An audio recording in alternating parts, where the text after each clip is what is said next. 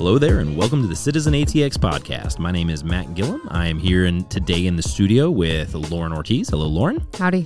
And our friend Jonathan Spencer. How are you, buddy? I'm good. How about you? I am doing okay. I've got on my mind those compelling commercials that I see on Sunday Night Football about lawyers, right?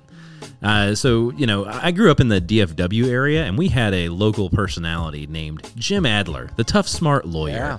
Uh, he's, he was the Texas Hammer. So, where you guys grew up, because you grew up here in Austin, Right. Uh, and then Lauren, you grew up in Houston.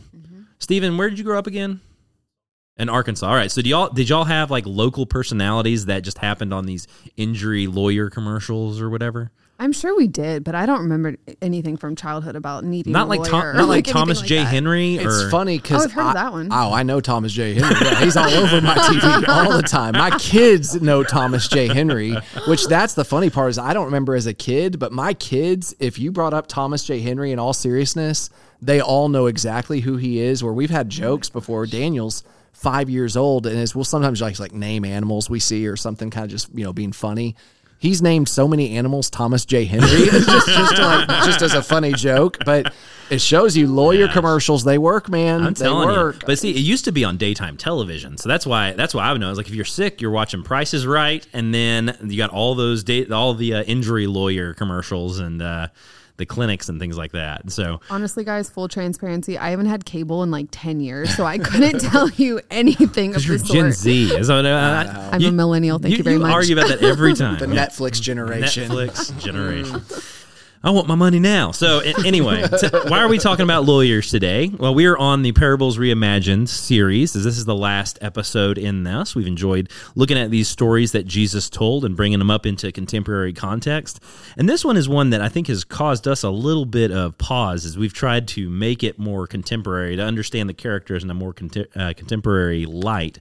Uh, and so, but today we're going to look in Luke chapter 10, verses 29 through 37, which is popularly called the parable of the Good Samaritan. And so, this is something that's kind of entered in, I would say, out of a lot of things in the Bible, this is one that people who had never read the Bible might have an idea about, uh, just because of some of the uh, connotations surrounding it of you know being a good person in general and all that. And so, Jonathan, what's happening in this passage? Where where are we jumping into the action here with Jesus? Well, Jesus is going to have an interaction, and uh, we talked about lawyers because lo and behold, lawyers are in the Bible. So you're going to see a lawyer right here in the Scripture, and he's going to have an encounter with Christ. Uh, and like a good lawyer, he's got questions. So he's going to ask Jesus a question, and it's going to stem into a, a lengthy answer through a parable. Uh, as Jesus always does, he he gives these answers that are going to take a little bit of critical thinking, um, but it all comes from this conversation Lauren's going to share with us. Do you want me to start right in verse 25? Yeah, or- let's introduce it. All right. And behold, a lawyer stood up stood up to put him to the test, saying, Teacher, what shall I do to inherit eternal life? And he said to him, What is written in the law? How do you read it? And he answered, You shall love the Lord your God with all your heart, and with all your soul, and with all your strength, and with all your mind, and your neighbor as yourself. And he said to him, You have answered correctly. Do this, and you will live. So I imagine the uh, crowd around him right right here. That that lawyer, he's high fiving his law buddies, you know. Right. Because you can, I mean, I don't. I, lawyers then were probably not like lawyers now, but you can imagine they were a bunch of bros, right? Like, it's like they're hanging around doing their bar trivia, and, and he just he just named all of the hobbits from the Lord of the Rings series or whatever. But I mean, there definitely is some posturing happening here, right? Like, I mean, he even goes beyond the normal with all your heart. Uh, with all your heart, mind, and strength. He had soul in there too, right? I mean, he goes a little bit above and beyond in his answer.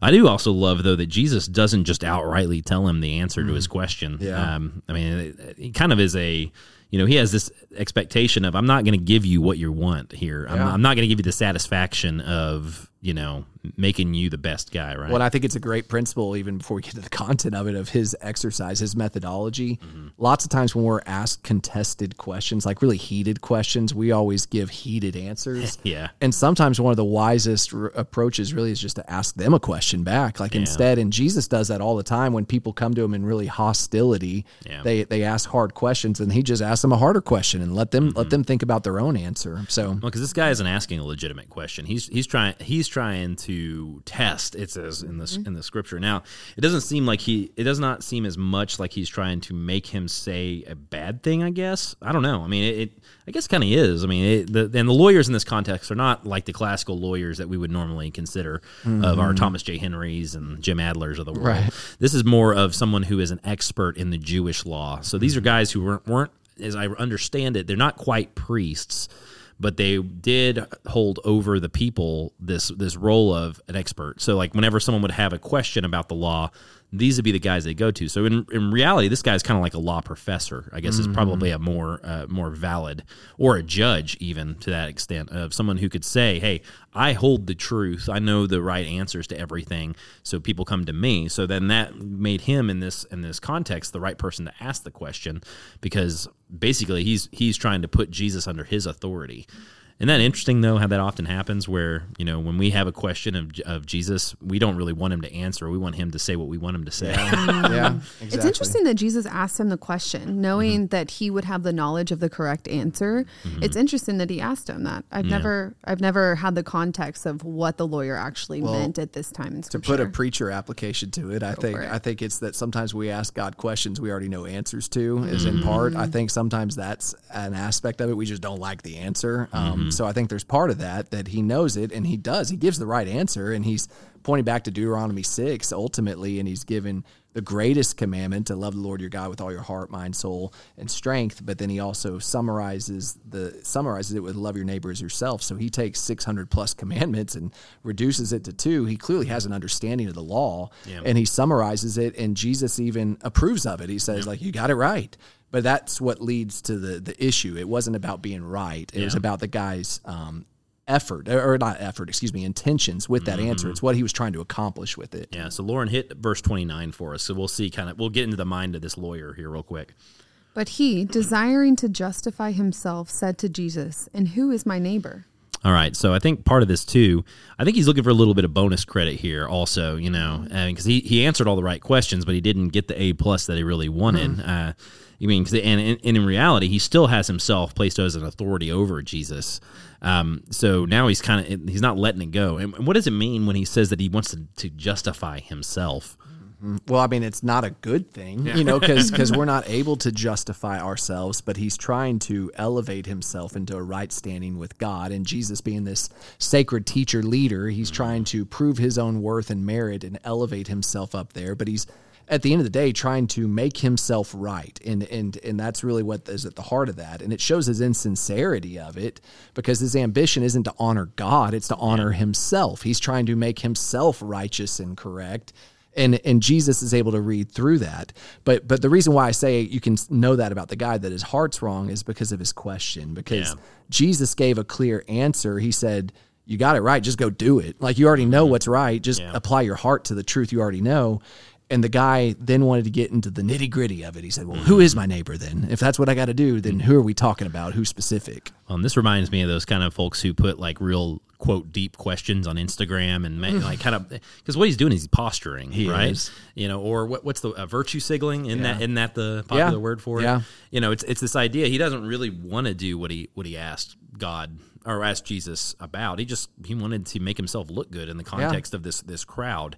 Um, and I mean, he he his desire is not to follow what has actually been said, but he wants to know how he can use a cheat code, right? Yeah. Do I really have to love everybody? Like, what? I mean, who is my neighbor? How can I mm-hmm. discern this so I can do the least amount of actual work possible, but get the ultimate gain out of it? Well, I think it also shows kind of that application of games we play too. That sometimes we try to negotiate with God, mm-hmm. um, of you know, really how much do I have to? Like in a relationship, to apply just a simple mm-hmm. illustration. When you're dating someone, how far is too far, God? You know, what am I allowed to do and what am I not allowed? And it's like that's your problem right there. It's your question to begin with. That's what anytime somebody asks me that, that's where I try to go to. Yeah. It's like you already know the answer because there's marriage and there's not, and there's everything or there's nothing. That really is for the, for the most part what Scripture communicates. It's principles of lust and heart and all these things, mm-hmm. and preserving for marriage and keeping the marriage bed pure.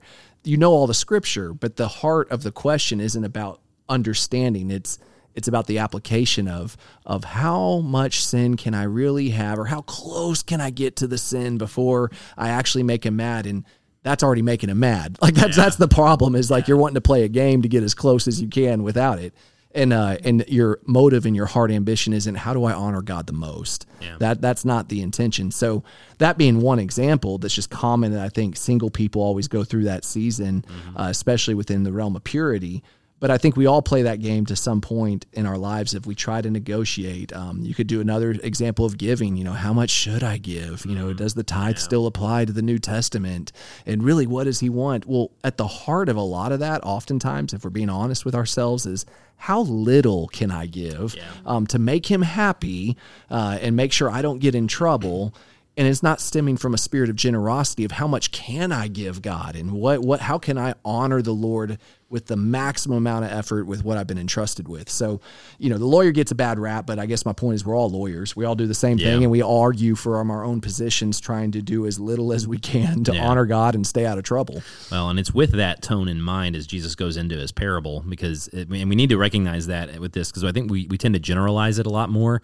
This is a specific parable to a specific situation, uh, and to the to the heart context of this guy looking to say, to say what does it really mean to be a neighbor to somebody else.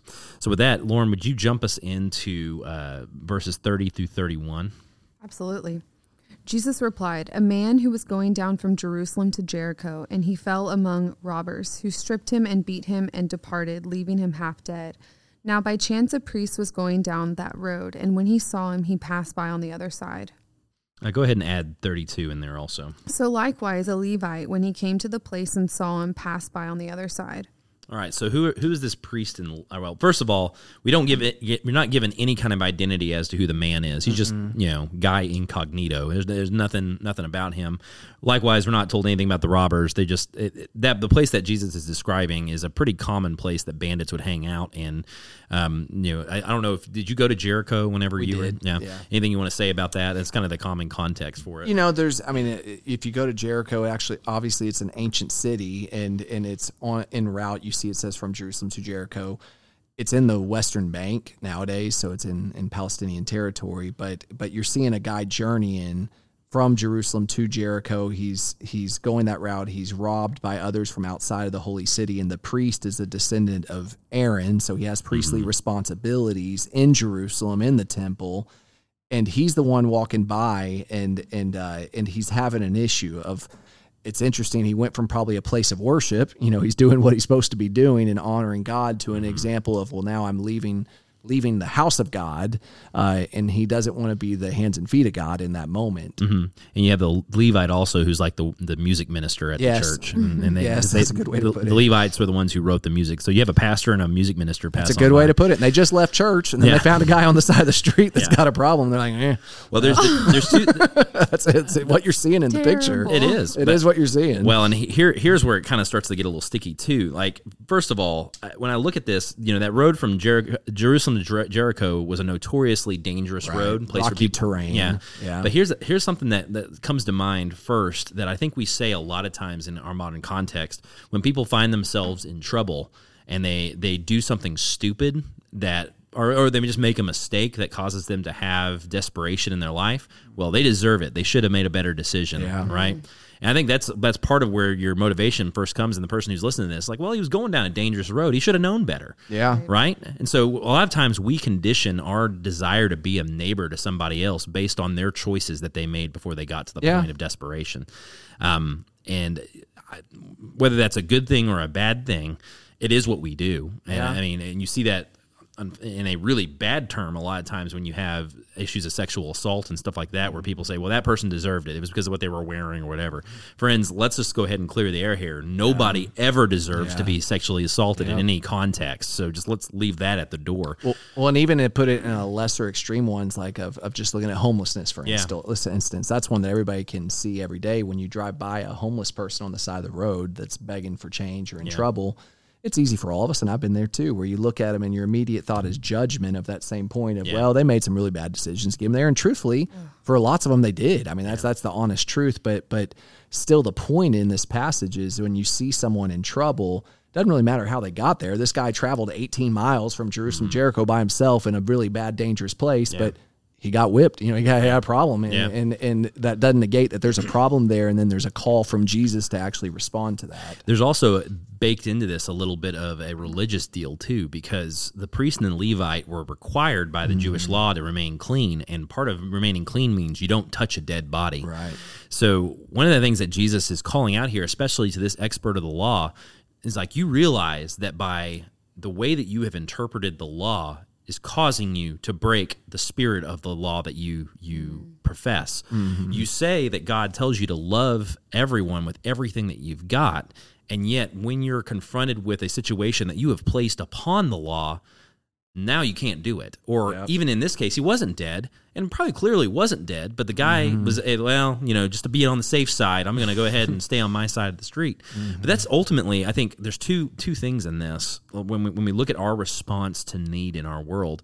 You know, sometimes we see these people who are in desperate situations, and we judge them, and beyond that, we hate them. Yeah. I mean that that's off, that's a lot of times what I see with, this rage from people of how dare that person ask for money for whatever or how dare it becomes this this personal attack when it's a person who's just desperate and in need. Mm-hmm. Whether you give to them or not, there's no reason to hate them like that. I mean mm-hmm. that they haven't when they haven't done anything to you.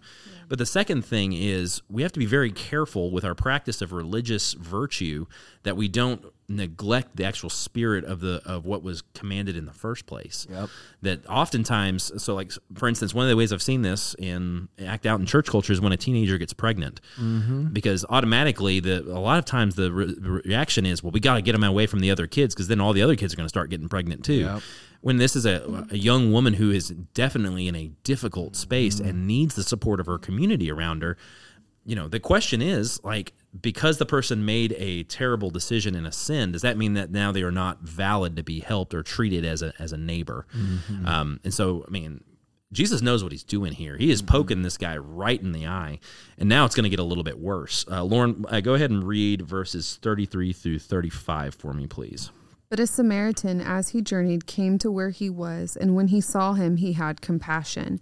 He went to him and bound up his wounds, pouring on oil and wine. Then he set him on his own animal and brought him to an inn and took care of him. And the next day he took out two denarii and he gave them to the innkeeper, saying, Take care of him, and whatever more you spend, I will repay you when I come back. All right, so Jonathan, first of all, what is a Samaritan? Is this some kind of uh, animal or bird or? you see, you the, another good example of this. I'm just going to connect the dots. Is in John four when when Jesus comes across a Samaritan woman at the well. So this is a this is a cultural group that Jesus speaks towards because it was very pertinent to that day. Samaritans were those who were north of Israel. So in 722 BC, Assyria conquered the northern empire of Israel. They- They conquered them, then they intermarried. All kinds of things happened just culturally where things shifted for hundreds of years. And what the Samaritans over time became were the people there north of Israel who, over years and generations, were seen as these half Jewish, half uh, Assyrian, Gentile, outsider, dirty people that kind of had a little bit of lineage there to Israel, but they were really considered, you know, half Jews and rejects, and they were they were uh, ultimately pushed out. It was it was a race issue at the core of it. it really was. It was it was you know racism to put a put it into a term of today's understanding, Yeah. where the Jews looked at them not only as spiritually different because they were not full blooded Israelis, but then also just as, as a mark of their intermarriage and the morphing of that lineage up there, that they were rejected by God. They were they were dirty, they were different, and they were see, saw them as a separate ethnic group that they shouldn't touch. Now there is a little bit of a you know the the one thing I think that also makes this difficult for contemporizing it a little bit is that the Samaritan religion was different than the Judaistic Yeah. one, and so there there was a problem of belief that they kind of half believed in the God of the Old Testament, but that it was also informed by their national identity. Um, but so you see this person, and I think the the biggest point that we need to take from the character is that this person would have been universally hated by everybody who was listening to the conversation. This is a scoundrel. This is a Dudley Do Right, not Dudley Do Right, the other one. Um, Dastardly, whatever his name was um, from the cartoon, um, Marvin Martian. How about that? And he was just a, just a bad guy. Um, you know, as I think about it, though, in the context of we talked about the pastor and the, the worship leader walking by, I honestly think about this might be your once every six months Christian who comes to only Christmas and Easter. Yeah. Because generally, you think about church folk, the kind of people that they don't like are the people who all of a sudden show up at Christmas and Easter and are acting like they're a part of everything when really they haven't put in their dues of being there every Sunday, even when they didn't want to be, which is always kind of the, the funny thing in the background of miserable church people. And so, but you have this person who's this great enemy of the people, and yet he is the one who's actually doing the right things. So, Jonathan, why why does why does Jesus use him as an example here? I mean, because I, I think where, where it was problematic for us is, you know, eh, religiously he's he's not on base. No, he, he he he is in a bad position. He really should be better in a different mm-hmm. place religiously.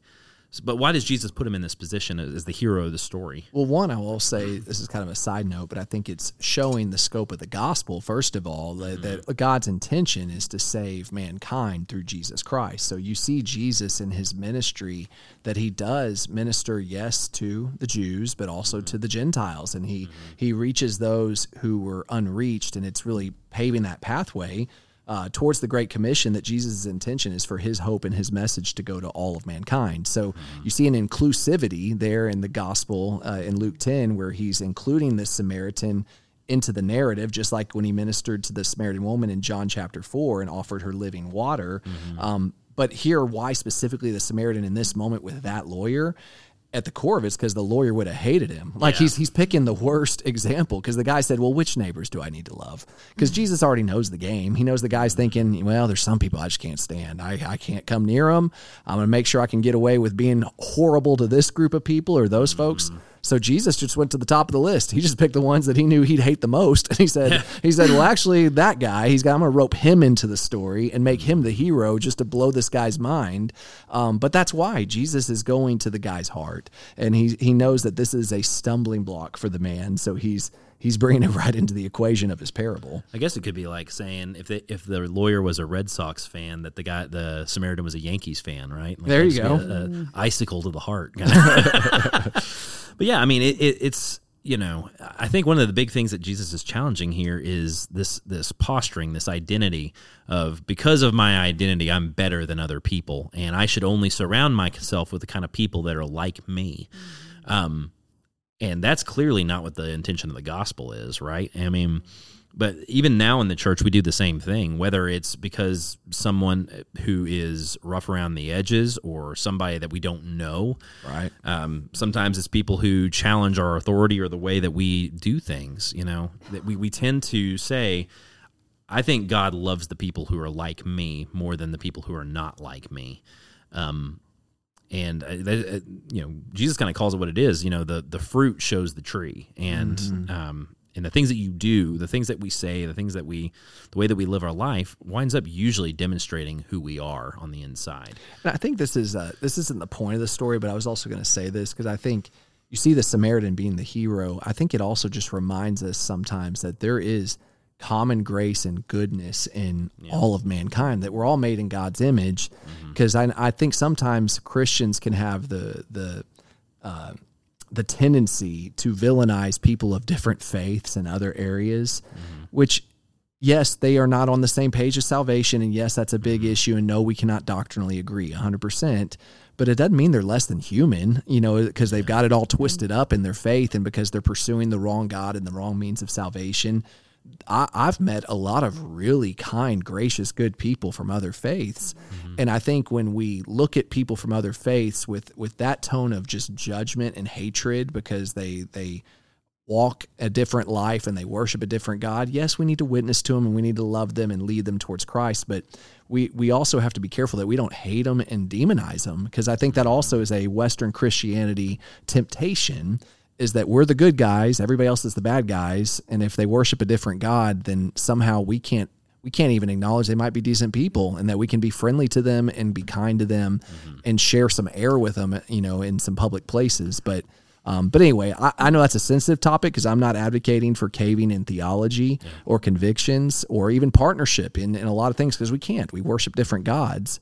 But I think we have to be careful that we don't view people that are from other faith areas as as lesser class humans, which which can happen. It happens in churches. Well, I think that also like applies to people that have um, a desire to serve and work in in different charitable organizations. Yeah. I mean, they they see that the world has a need, um, and they want to serve and meet that need, and more so sometimes than people in the church. Like sometimes people in the church don't want to go and they don't want to give, but there there's something within people that are non-believers that still want to you know that they see a need out in the world and they want to meet that. And so I feel like that also applies here. That's kind of well. like that's kind of like that Gandhi quote, right? Like where he says, "I would be a Christian if it weren't for Christians." You Yeah. know, it's like I I I, I, fought, I, love, um, I think Christ is great, but the people who follow him are not. And I think that's, kind of what's being, partly be, what's about being said here is like you say that you are you're wanting to justify yourself, you're wanting to make yourself look great, and yet you're denying common grace to somebody who just has need no matter Yeah. what no matter what their background is Yeah.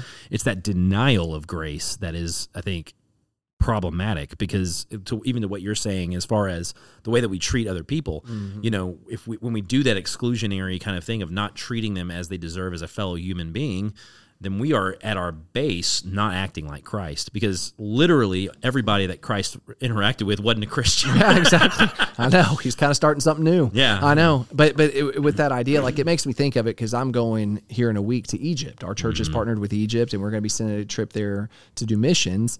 Ninety percent of that nation's Muslim, and most of the Middle East is Muslim over there.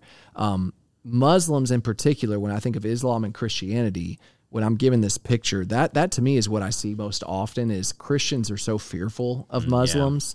Uh, we're, we're judgmental towards them. If I'm just going to characterize with a general umbrella, uh, we fear them because Yeah. of, of the worst state of the of militant Islam and what we've seen some of the evil and atrocities that happen. But with that, while all those things are things that we need to be aware of and consider, we also have to realize, well, they're part of the mission. Like, like to this point, like they are part of the mission and they are being included on the invitation of the gospel call of Jesus Christ. And it's important not to dehumanize them or other mm-hmm. religions as if they're second class human beings just because they were brought up in a different lineage of faith with a misunderstanding of what is true. Um, And so I think it's just a heart check for us because I think that one in particular with, with Islam and Christianity. I, I won't say it's a Samaritan equivalent, but I think it, I think it's probably the closest to I can think of close, in my mind as far as for Western Christianity of how we would view something. It'd probably be Islam in that same category. Because it's the question of the motivations of the heart, not Yeah. even not even necessarily the action. It's Yeah. just it's it, or or or who it is that's doing. Well, and to that point of even Islam birthing off of Judaism, and the same point, and there's some crossover of some some some things technically of Yeah. a God, and then you have these two sons, and then obviously we won't get. We've done a whole episode on Islam, but there's even that same thing of well, there's they started off you know kind of well on some ideas, and then it just went the wrong way. But Yeah. same point. Anyway, I think that's just an interesting parallel. So then that brings us to the crux of the story, verses 36 through 37. Lauren, go ahead and gra- grab those for us, please. Which of these three do you think proved to be a neighbor to the man who fell among the robbers? He said, The one who showed him mercy. And Jesus said to him, You go and do likewise. So at the end of it, you know, it's important to, to recognize that Jesus isn't saying that because this Samaritan did a good thing, he's a Christian. It- it- mm-hmm. what he says is he's acting like a na- good neighbor, which is what you say is the second greatest commandment. And so basically the idea of the story is to flip the table on this guy and say, look, it's it's not about justifying yourself, it's about showing mercy to others. And if we're, if we're asking what is the what I'm a believer, I, I follow after Christ, what should I now go do? It's not about virtue signaling or posturing. It's about going and showing mercy to other people. That's not going to be the act that saves you, but it is going to be the thing that makes you look the most like Christ. Um, and I think that was really the biggest part of his point in that. I agree, and I think, uh, and he's he's telling him to go do like him, which is also, I mean, it's it's quite the harsh rebuke, you know, when he's Yeah. telling one of his own, you know, he's telling to use that equivalent from the metaphor, the the pastor, the preacher, and the worship pastor. Go act like that lost guy. I mean, that's what he just said. Yeah. He said, "Go act like that lost guy." And and I mean, what a harsh exhortation if you think about it and put that in a modern day context. That's exactly what he said. Where it's like telling a guy that left church, "Hey, go act like that lost guy that's actually nice outside. Go mm-hmm. go go talk like him. Go go act like him." And how horrible that is. But I think we all could agree that that that's sometimes so true within within the church that that sometimes our lost neighbors and friends are actually nicer, kinder, more generous, and more mm-hmm. gracious than God's chosen sons and daughters. And how how jacked up is that? But it's but it's true. I mean, there are more benevolent people that don't know Jesus than there are that that, that sometimes that do. That happens. Now, overall, I don't want to uh, give a brushstroke that's incorrect. I still think the people of God as a whole are the most generous, benevolent, historic, yeah, historic movement of uh, across the world. I, I really do think the church changes the world uh, historically and still to this day. But it's a good reminder to us that sometimes we we don't act like the church individually, and sometimes we have to measure our hearts in that way. And just because the people who came before us did it doesn't mean that we automatically Yeah, are going to true. do it. And so, um, all right. Well, so uh, Lauren, anything before we go today? I don't think so. All right. Well, we've just solved the whole biblical problem.